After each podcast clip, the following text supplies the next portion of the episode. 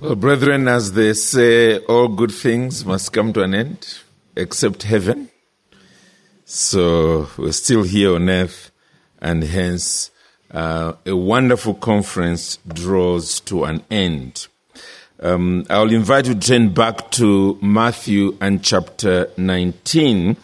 And as you do so, um, let me uh, join our, our, brother Jonathan in um, expressing gratitude uh, to you for the overwhelming positive um, feedback uh, to the messages uh, that have been given here, uh, not only those that have given, but also on behalf of my fellow speakers in the last couple of days. the sessions that I have had have been slightly different from those of my fellow uh, speakers in the sense that they've been particularly geared towards equipping us to minister to others. Uh, whereas, as you noted, uh, the messages that uh, have come from the others have uh, been about us, and they've sort of cut us into shreds and bandaged us back together again uh, for which we are most grateful. There's been a lot of heart searching while we have been here. But no doubt, um, these, these are like two sides or two wings of uh, an aeroplane. There, there is the taking heed to ourselves, and then there's also the taking heed to the flock of God that He has uh, brought under our care. And it's been with respect to the second area that I have concentrated. We've looked at the need for us to uh, have a biblical view of marriage and to insist on teaching and preaching that uh, in the midst of uh, a secular world. And then uh, yesterday I dealt uh, with the need for us to pastor strained marriages uh, in the church. And um, even though perhaps you might be an individual who has not got the, the vast experience as far as marriage is concerned, uh, the people in the congregation are crying out for, for biblical help. And consequently, it's not so much that you're drawing from your rich experience, but that you're drawing from the scriptures in order to minister to them. I'm reminded uh, of uh, one individual that I specifically studied a lot about during my PhD studies, and it's uh, the the first um, Baptist leader in, in Zambia. He he was a leper. He didn't have feet, uh, at least toes and fingers. Um, he, for the latter part of his life, was in fact on a wheelchair. Um, he never married. Uh, throughout his life. Uh, he died at the, the age um, of uh, uh about 50 um, years old. But uh, the point is that in the the research, in fact, it's been put together as a book. It's probably already sold out at the back there.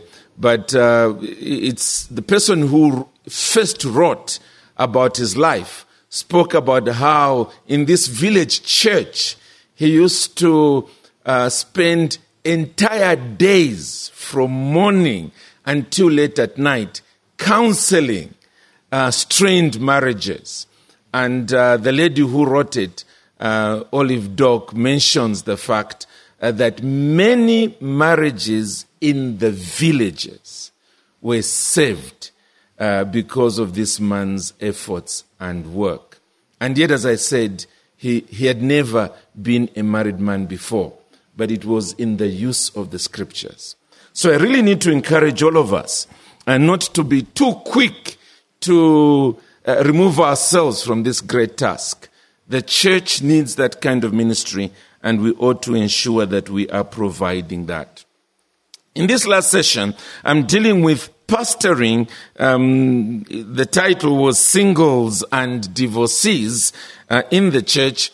I've turned it around a little bit, uh, primarily because of the order that we find in our text. So I'm calling it Pastoring Divorcees and Singleness in the Church. And we're doing so again from Matthew chapter 19, but this time we'll go a little beyond verse 9 and we'll go all the way to verse 12. So let me read that section to you. Matthew 19 and verse 3. I won't blame you if by the end of today you've memorized this passage.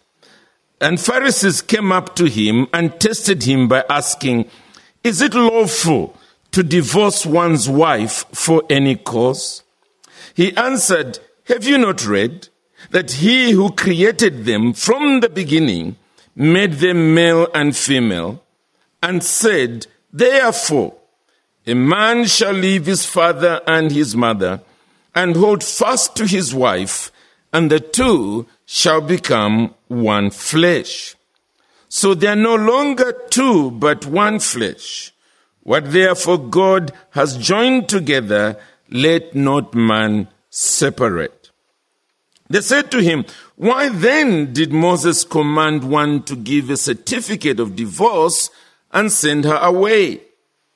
He said to them, Because of your hardness of heart, Moses allowed you to divorce your wives. But from the beginning, it was not so. And I said to you, whoever divorces his wife, except for sexual immorality, and marries another, commits adultery. The disciples said to him, If such is the case of a man with his wife, it is better not to marry. But he said to them, Not everyone can receive this saying, but only those to whom it is given. For there are eunuchs who have been so from birth, and there are eunuchs who've been made eunuchs by men, and there are eunuchs who have made themselves eunuchs for the sake of the kingdom of heaven. Let the one who is able to receive this receive it. Well, as you can see, uh, the Lord Jesus Christ, um, although his initial answer was to, to basically say to the, the Pharisees that marriage is permanent, um, nonetheless, they pushed him sufficiently for him to deal with the nature of marriage in a fallen world. And in dealing with that, he not only gave the rationale by which Moses gave the law, as we saw it in um, uh, Deuteronomy, but he went further to even qualify the, the one situation in which um, divorce was not only permissible, but also as a consequence, remarriage would be legitimate by saying that uh, unless it is in this situation, uh, to marry another would be to commit adultery. Well, thankfully, that's not what I'm dealing with uh, in this session. And so we will sort of just mention that in passing. However, what the Lord Jesus Christ does is inadvertently uh, bring to the fore the reality that there will be divorcees. That there will be individuals who the, the whole process of a strained marriage finally leaves them outside marriage. There are a lot of details that would obviously have to work through, but at this stage, I want us to at least acknowledge that fact. Because you only have to be in an average church for just a few years to realize that that soon becomes a reality. Uh, that you, you will have to, to deal with individuals that have uh, come out on the wrong end, so to speak, of a marriage relationship. What can we learn from this fact? Well, first of all, um, addressing the issue of pastoring divorcees, I need to state that not all divorces that we have in our churches need special pastoring. Not all of them. The reason is simply the fact that uh, you will discover that some of them went through divorce so many years ago that they have essentially recovered from that and they have moved on. And so to try and deal with them as though they are still hurting, as though they are still uh, dealing with various issues related to divorce, is basically taking them backwards. So I really want us to at least deal with that by the side as we proceed. That not all of them need that kind of attention. However, most recent victims or perpetrators who lead to divorce will have issues that need pastoral care and pastoral attention. Especially because, to borrow the words of the Lord Jesus Christ here, divorce is a result of the hardness of heart. In other words, uh, sin, stubborn sin, if not in both parties, definitely in one of them. And it is a well known maxim that wherever there is sin, there is suffering. It's a matter of time. And consequently, when you have a situation of divorce, you will have suffering. You will have issues that somebody is going through. And as a pastor, one of the greatest benefits that they have is having you in their lives. I've pulled out just a few areas that um, they will need pastoral care in. One of them is simply that the fact that they are hurting and there is a big possibility of them nursing a grudge. Especially if they are on the end of having been unfairly treated as the, the divorce comes about. You cannot easily overlook that. God's purpose for human life and living was actually that we might know Him and rejoice in Him. The two go together. Remember the statement in um, the, uh, the Catechism uh, the chief end of man being to glorify God and to enjoy Him forever. But often, individuals who have come out of this very crushing period that finally leads to divorce tend to lose that joy, the sense of God's blessing and God's presence and, and so forth. And it's important that we, we come alongside them and, and provide the, the ear in which they can pour out their woes as they are processing the healing period.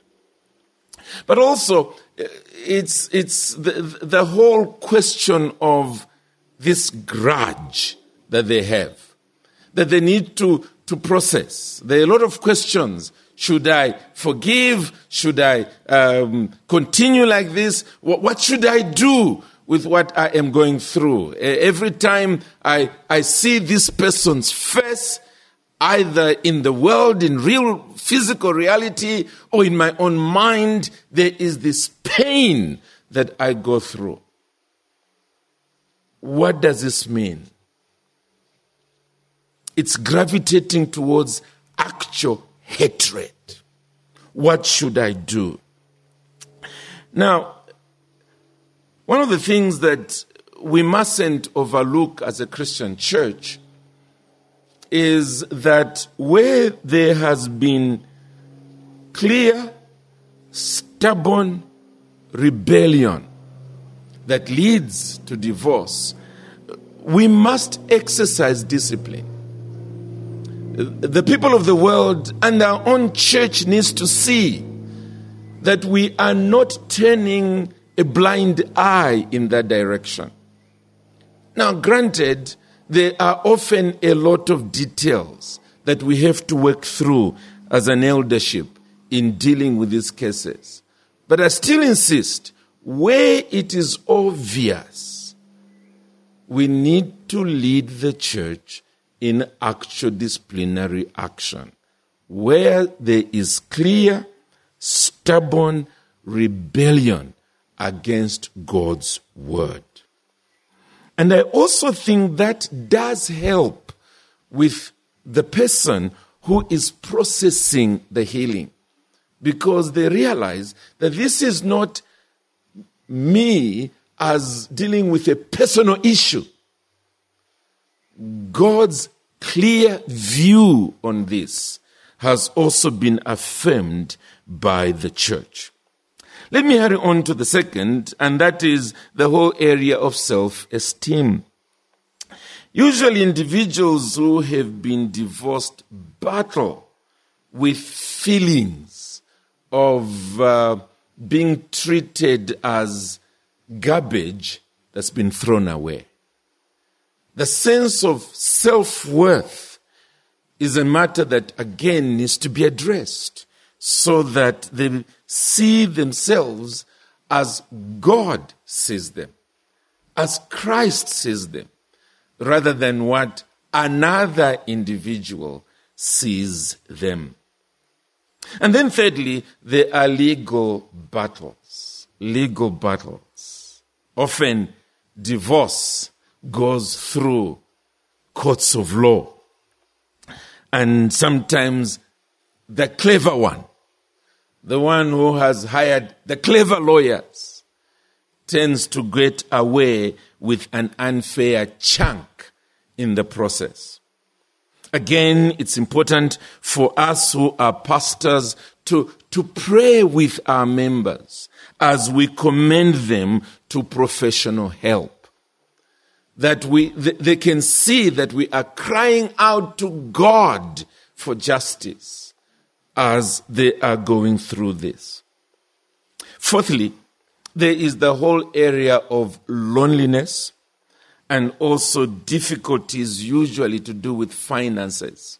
These often go together because uh, the, the person is coming from a background of deep companionship. They've known what it means to always be with someone in their lives. And now there is that empty space. And also with respect to finances, they, they had an extra mind or sometimes even extra hands. We use the phrase back home, someone to help you stretch the kwacha. I suppose you can speak in terms of stretching the rand. And now the person is alone. And often, even when they've gone through the legal process and, and the courts of law have said so much finances should go towards perhaps the keeping of the children, often that's a drop in an ocean compared to what is actually needed to, to deal with uh, the, the demands of, of uh, life and living. They may have taken out loans before and now they need to process all this. Again, uh, you can pray with them and also you can commend to them uh, professional help. But also, and perhaps lastly in this respect, it's the conscience. Have I sinned?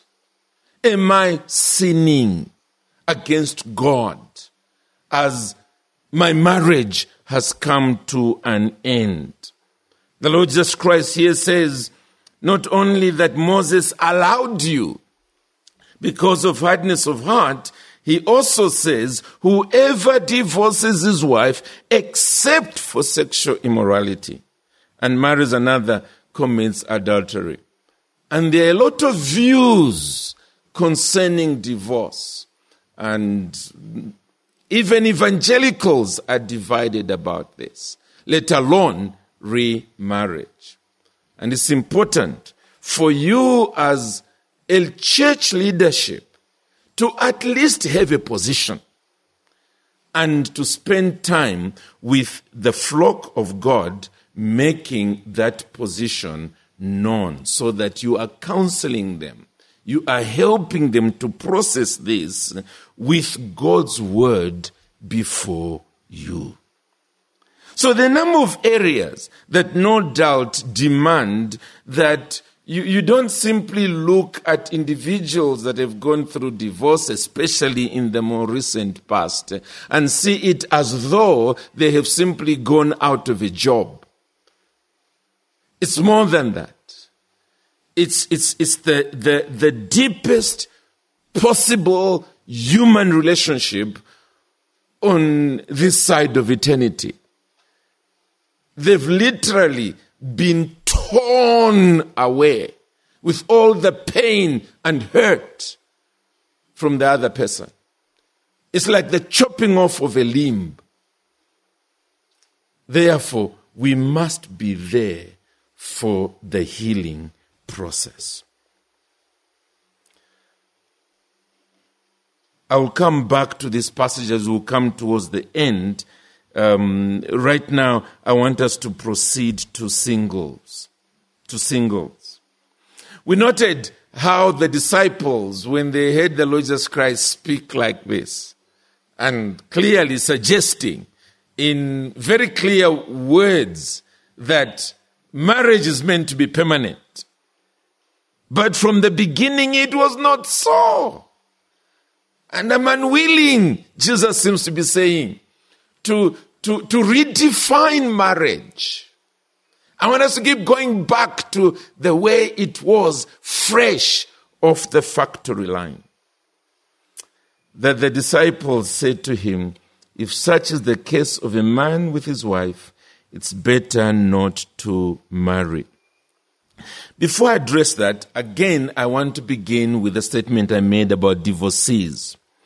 That not all singles in our churches need special pastoring.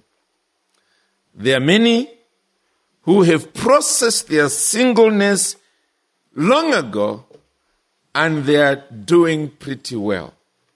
They've gone on. They have dealt with it and let's not go in there and start giving them the impression that they, they are still, as it were, in the, um, the, the hospital ward and they need attention. Some of them are simply still young. They're going through their teenage years, and as far as they're concerned, it's the most blessed state to be in, especially early teens. However, like the disciples here, there are many who have an unhealthy view of marriage due to many reasons. Again, the best cause for this unhealthy view of marriage is what Jesus said in verse 8 your hardness of heart. Uh, perhaps they've grown up in the home of parents who were always quarreling and fighting. And if you never met young people who have been scarred because of this, blessed are you. But I've met enough of them who say, I don't want to get married because of what I saw in my home. And that's terrible. But it's still a fact. So when they are brought into the context of Christian teaching and they come to realize that marriage is meant to be permanent, they say, okay, if it's going to be permanent, I'm not getting in there. I'm not getting in there. I- I'm happier outside. Forget it. And brethren, part of pastoring singles is teaching them that marriage is God's gift to us. It's God's greatest gift in creation. Let's go back to verse 4 and verse 5. When Jesus was asked the question, is it lawful to divorce one's wife for any cause? He answered, have you not read that he who created them from the beginning made them male and female? He made them male and female. Why? Well, he gives the answer. Look at the next statement. And said, therefore, a man shall leave his father and mother and hold fast to his wife. In other words, God deliberately made us male and female with marriage in mind. It's his greatest gift. It's his general gift to all of us. Now, there is a special and unique gift that he gives to towards singleness. We'll come to that in a moment, but they need to see, to be taught that despite the reality of the hardness of heart, actually, this is God's greatest gift to you. And if God ever gives you a spouse, jump into the air with three hallelujahs. Rejoice in the wife of your youth. And therefore, to, to say to them, make this a matter of prayer. That the Lord may lead you, that the Lord may guide you, that the Lord may prepare you for marriage. It shouldn't just be left to a kind of chance happening, but that it's a matter that you constantly lay before Him because it will make you or it will break you.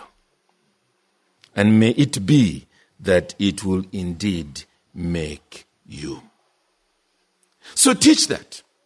But also, there is a need to expose such individuals to models that show the blessedness of marriage. Invite them to your homes. That's assuming you do have a blessed marriage, by the way. Let them see the pastoral example. Let them see the example of the elders. Let them see the example of the leaders of the church.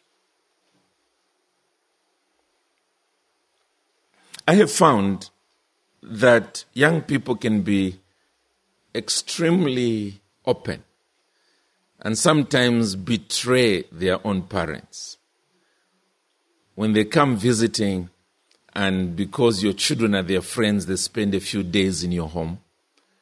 And uh, you're not pretending, you're just living out life as you live it. And then, perhaps on their last day, or maybe a week later, they tell you they want to see you at church. And then they say to you that thank you for what I experienced in your home. That that was a healing balm to them. And then they start telling you the civil war that takes place in their own homes, which you would have never known about because, as you know, Christians are good pretenders, especially when they come to church in their Sunday best. Sometimes they come from an actual war zone early in the morning and then call each other honey as they're coming out of their cars at church. which, as we learned last night from Eli's uh, treatise, children hate the hypocrisy. They are not deceived at all. But now they open up to you and they say, Thank you. They at least now see that you can actually have a marriage that is truly joyful. So I encourage that. Expose them to good models. But as I already hinted, let's also teach them that singleness is God's unique or peculiar gift to a few people. That's what Jesus meant here in the passage of scripture that we have just read. Look at the beginning of verse 11 and at the end of verse 12. But he said to them, Not everyone can receive this saying, but only those to whom it is given. Or at the end of verse 12, let the one who's able to receive this receive it. Notice the phrase, let the one who is able to receive it. Not all are able to receive it. And it's important for us to, to teach that to the singles in our church, especially those who are running from marriage in the opposite direction.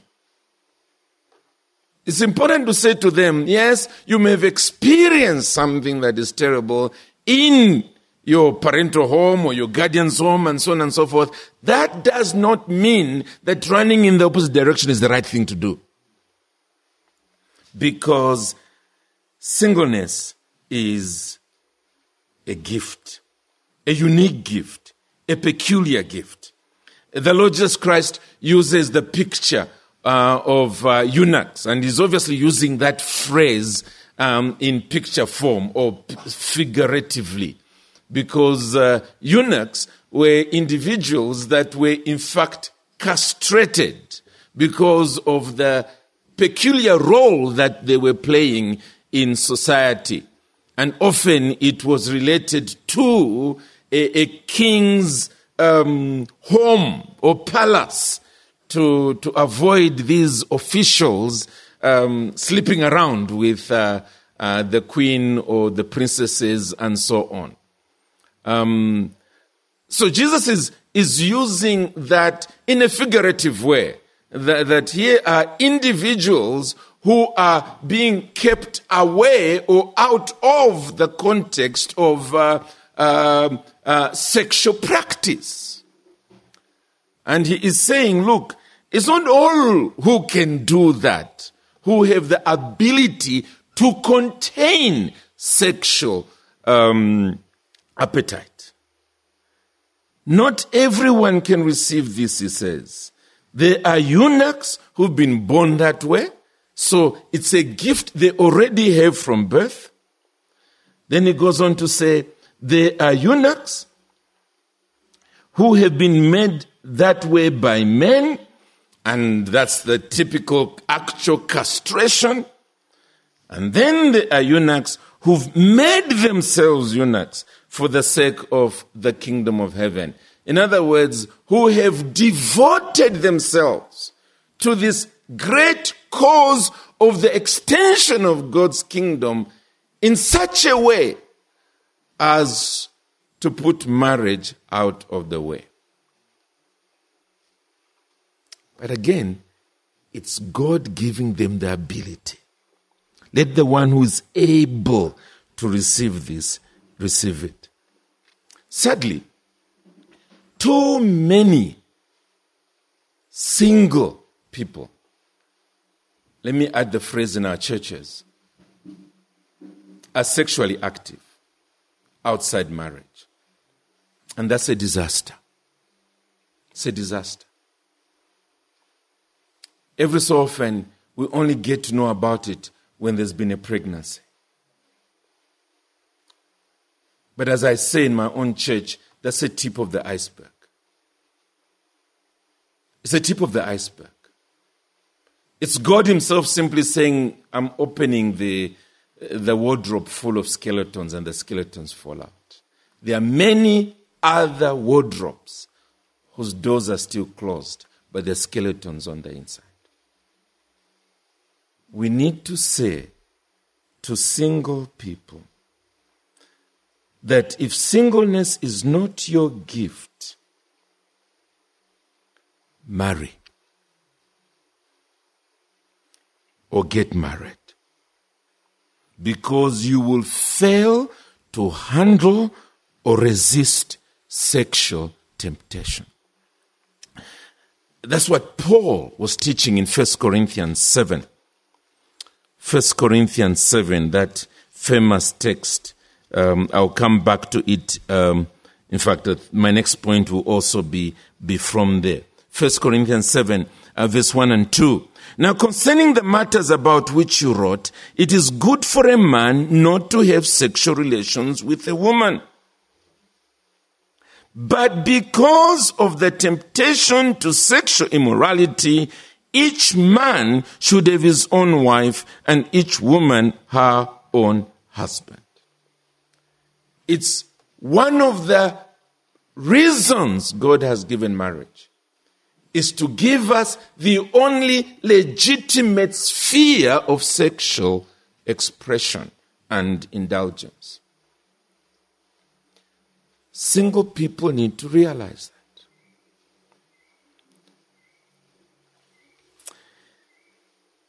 One of the things that we've had to wrestle with in our own church um, has been individuals who are married but because of academic studies or career progression and situations, end up living in two different parts of the country. And we've done everything possible to discourage it. We've kicked, we've screamed, we've cried blue murder, we've tried everything.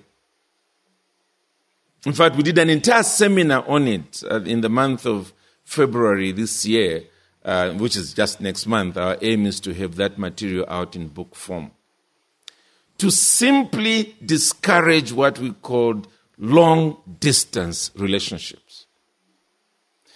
And often the excuse is something like, no, but we agreed that we will remain faithful although we are apart. And we often say, yes, your brains agreed. But did your hearts agree? Did your hormones agree? Did your sexual appetite agree? Because that's a different ball game altogether.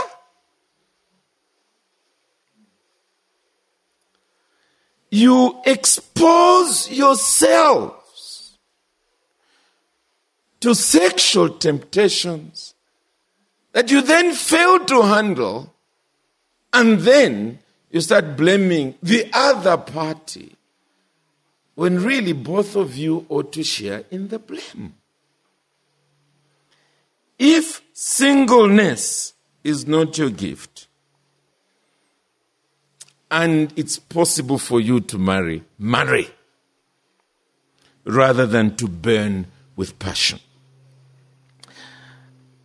But also, teach singles to use their singleness in fellowship with the broader body of Christ and in Christian service. This is what the Apostle Paul says towards the end of this chapter, 1 Corinthians 7, um, quite a bit of it even earlier, but I'll just begin with verse 32 to verse 35.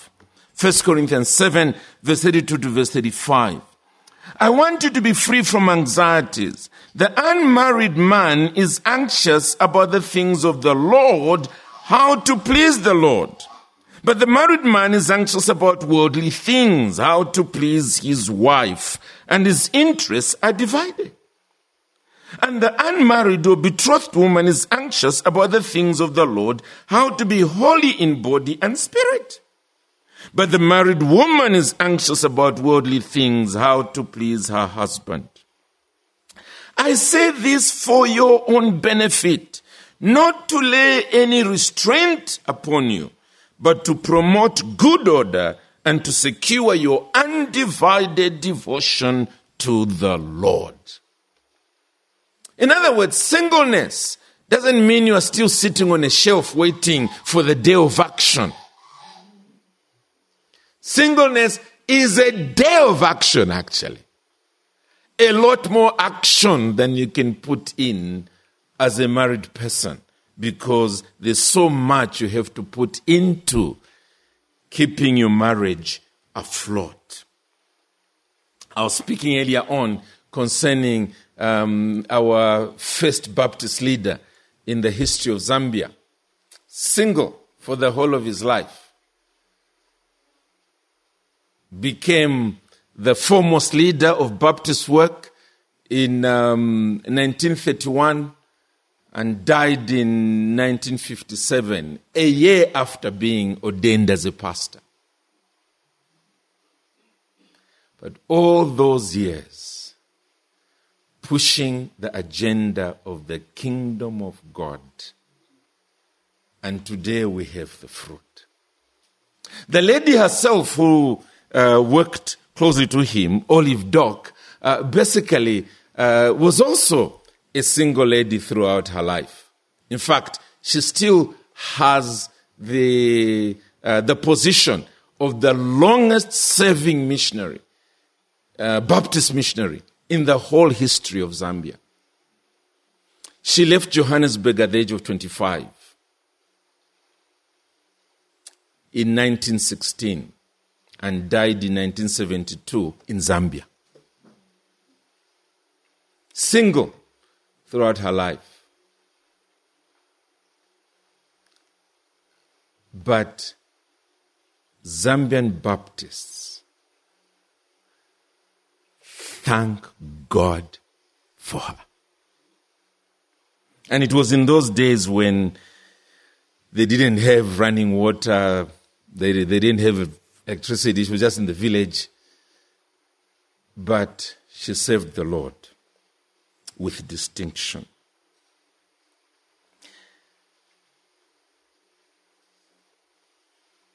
Whenever I've spoken about her, I get emotional. She's my heroine. Um, because of the details of her life. As she speaks, like on one occasion, I remember I got very emotional when I was speaking about it. When while she was busy translating the Bible into Lamba, she heard some noise in the background and she turned and a cobra spat in her face. And she said on that day she was glad she had poor eyesight because she was wearing glasses. Finally, with help, they managed to kill it. And when she retired, the day she retired, she was handing over a complete Bible for the first time in the Lamba language to the Lamba speaking people. I could go on. The point is, let single people realize there's, they're not waiting for a bus. They are not in some airport departure lounge, stuck there until it's time to board. They can spend and be spent in Christian service. A lot more than married people would be. And then finally, this is especially important in terms of our own ministry to single people. For women who tend to panic when they are going past what psychologically they believe is the best before death, if you understand what I mean it's good to ensure that there is sufficient fellowship around them that assures them that God is sovereign.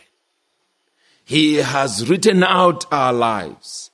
And for those of us who are God's children, it is indeed His will that is best for us. We don't know the future, but one thing we know in the present, let's serve Him and leave the rest to Him. Well, brethren, let me hurry on to close. back to Matthew 19. One or two quick points there. First of all, yes, it is this reality of the hardness of the human heart that often brings about the need for this extra ministry, especially to divorcees and to a lot of single people. It doesn't mean, as I've said, that we should do it to everyone because some of them, in fact, will be assets. Individuals helping us to minister to others in their category. As you will discover as a pastor.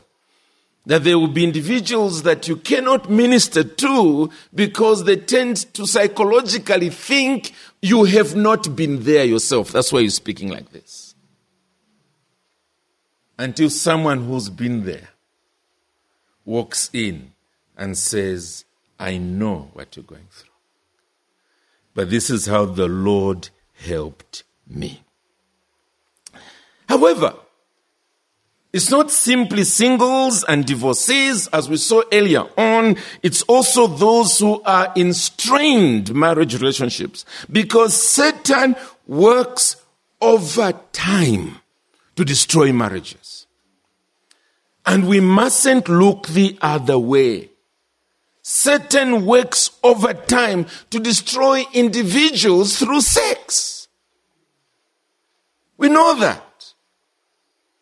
And therefore, it's so important for us to make sure that we are doing good pastoral work in this area helping to keep a healthy biblical understanding of marriage, helping the marriages that are strained to survive those difficult periods, and then also ministering to those who have come out on the wrong end and those who are hesitant to move in.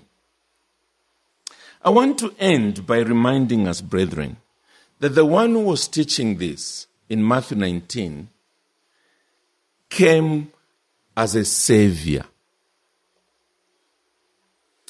not as one to condemn. He will come again to condemn. At the time he was teaching this, he came as a redeemer. He came as one to salvage that which sin had destroyed. So even as we read these words, let's not imagine some kind of hard hearted hellfire preacher who's simply threatening people. As he's teaching here, love is oozing out. He is lovingly ministering in a world that is hurting because of the hardness of human hearts. Therefore, as we teach this, let's also be his voice, lovingly ministering, especially pardon in Christ for those who fail or who fall in sin. Even divorce is not an unpardonable sin. It's not. We must be pointing people to a redeeming Savior. One who is saying, Yes, sin has destroyed. I have come to build. Too many once vibrant Christians now sit in our pews like prisoners of war because they blew it at some stage in their past and we are not moving in to say to them, Come. Our Savior wants to use you. Come.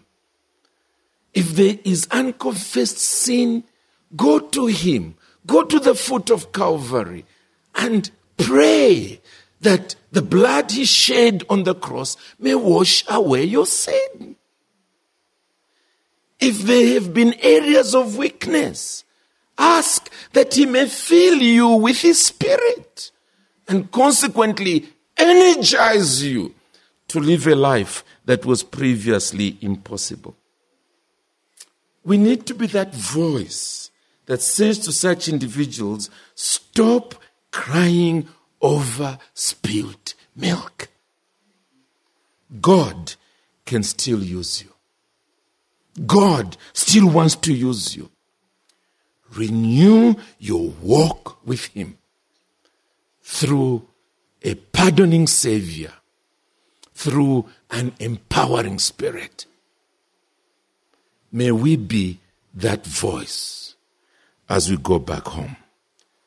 Amen. Let's pray.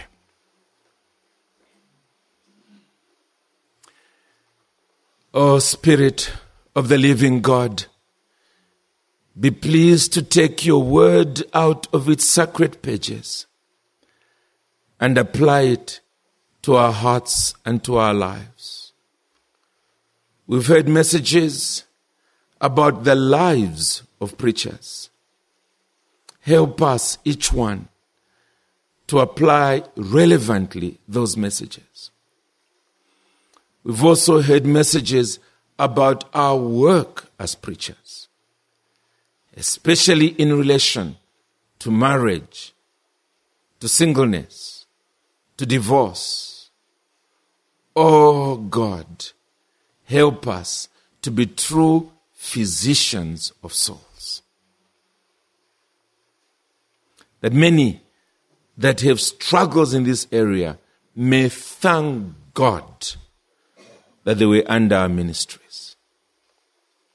Father, help us to do just that for your glory and for the good of your people. In Jesus' name, amen.